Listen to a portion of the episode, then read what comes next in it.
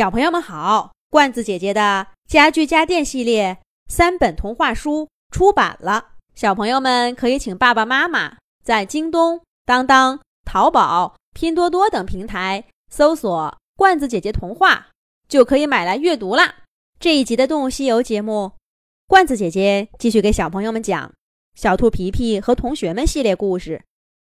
小镇上来了新邻居的第十三集。兔队长拒绝了小熊毛毛，可没想到，走到半山腰的时候，这个家伙竟然追上了小动物救援队。小动物救援队只好带上他，一起往山顶走。可是这个小熊毛毛，只要一看见被大火烧过的场景，脸色就非常难看。兔队长轻轻地拍了拍毛毛的肩膀，问道。孩子，说说吧，山顶上都有谁？他们是怎么上去的？小熊毛毛咬了咬嘴唇，犹豫了一会儿，给兔队长讲了事情的来由。小熊毛毛生活的这座山叫做剑峰山，因为它的山顶十分陡峭，就像一把剑似的。插在平坦的高山草甸上。不过，这个让山因它而得名的山顶，却几乎没有动物攀登过。但关于山顶的传说，却被山上的动物们世世代代的讲述着。那是天上的神仙留下的一柄剑，谁敢上去，就会被狠狠的割上一刀。那里冷的就像一个冰窟窿，谁上去就会被冻成冰块的。山峰光滑陡峭的像冰一样，还没等上去，就要滑下来，摔个粉身碎骨。不同的动物讲述着不同的版本，但相同的是，那山峰是个禁地，绝不能上去。多少年来，大家都只看到过有飞鸟的影子从山顶掠过。可是那些飞过山顶的影子，却从来不曾降落在山下。真的有那么危险吗？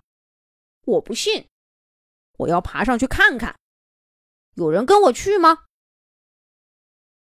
小熊毛毛的话一说出口，立刻有好几位伙伴响应。也许他们并不是第一次试图攀登山顶的动物。然而，当他们走过一段惊险的旅程，站在山峰的最高处低头眺望的时候，一种史无前例的自豪感充满了心头。这里真美，这里一点都不危险。我要回去告诉爸爸妈妈。小动物们。在山顶欢呼着，可就在这时候，不知道是谁惊呼了一声：“毛毛，快看，那是什么？”冲天的火光跟着声音一块儿，打破了山顶的宁静。着火啦！着火啦！欢笑的声音立刻变成了惊恐的尖叫。毛毛的故事。也讲不下去了。放心吧，我们一定会把你的朋友们给救出来的。